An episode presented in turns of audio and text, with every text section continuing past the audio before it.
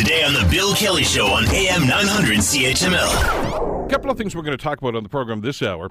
Uh, Canada U.S. relations uh, and the effect that the NAFTA negotiations could have on that, and the travel bans, the second one now that President Trump has tried to impose, is being challenged by, I think it's six states already now, so that's going to court once again. But there's a local angle to this whole story now, too. A group of volunteers from a, a local church were actually turned away at the U.S. border for fear that they'd be taking American jobs. Now, this was all volunteer work that they were going to do. Uh, to explain the whole scenario and what happened here, we are pleased to welcome to the program Ed Hoeksema, who is uh, the outreach director for the uh, United Reformed Church here in Hamilton, uh, to talk about uh, exactly what happened. Eric, thank you so much for the time. It's good to have you with us today.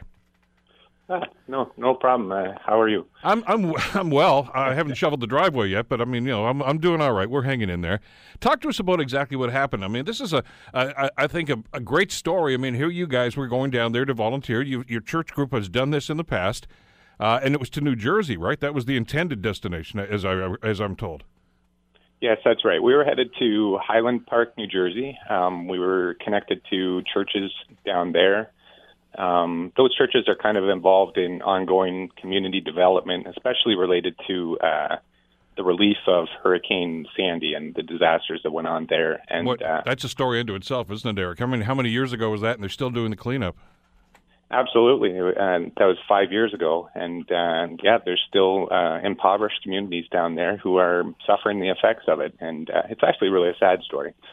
Um, so, anyways, we uh, we were traveling with a group of 12 people from our church, um, looking down there to looking to go down there to help them and uh, volunteer. Um, and uh, we were stopped at the border.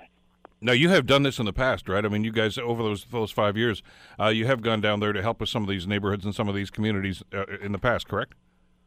Sure, and uh, we've we've helped uh, not necessarily in New Jersey, but we've helped in Kentucky, we've uh-huh. helped in Pennsylvania, and and many churches have gone down there. Sure. Um, that said, I mean, it has always been one of these tough things to to kind of negotiate the border crossing. So this isn't entirely something new, and I think that, that it's important that that gets said. But um, the the concept is is that they don't want people to be taking their jobs. Um, that has kind of always been there, but it seemed like uh, it was enforced uh, pretty hard this time.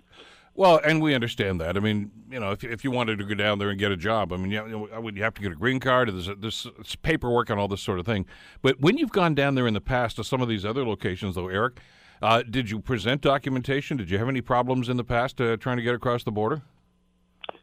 Yeah, so typically when you're when you're going across the border, um, you can there's a couple ways you can do it. One is that you just approach the border, you tell them exactly what you are. We're a group of volunteers, we're from a religious group, um, etc. And we're just you make it very clear that you're not doing work, you're not doing construction, you're just there to help out. Um, it's sort of a it's sort of a gray area because border guards kind of have a lot of leeway in this, and they can interpret it however they want. Um, if they decide to interpret what you're saying as work for hire, even if you are a volunteer, they can turn you away. Um, so in the past, uh, yeah, they've they've sometimes taken groups aside, they've uh, detained them and questioned them and asked for more information. Um, but it's not too often that groups get sent back. Were you surprised when that happened?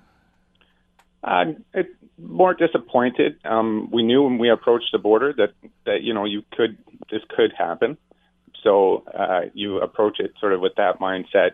Um, I, I'm I'm a little disappointed. I think for for myself, I kind of maybe I'm a little bit naive, but I still think that uh, common sense should kind of prevail in these situations, and um, I think that that's kind of been tossed out in this. That if anybody looking at our group of people going down there, it's pretty clear that we're just an ordinary group of people. We're a couple families with uh, with uh, with even one minor with us, and we're not down there stealing people's jobs. We're in fact adding to the community. We're we're helping local economies, if anything. Like we're we're helping their economy and helping them to get back on their feet. So, but that's just common sense, and I don't think that that uh, that applies anymore. Want to hear more? Download the podcast on iTunes or Google Play and listen to the Bill Kelly Show weekdays from nine to noon on AM 900 CHML.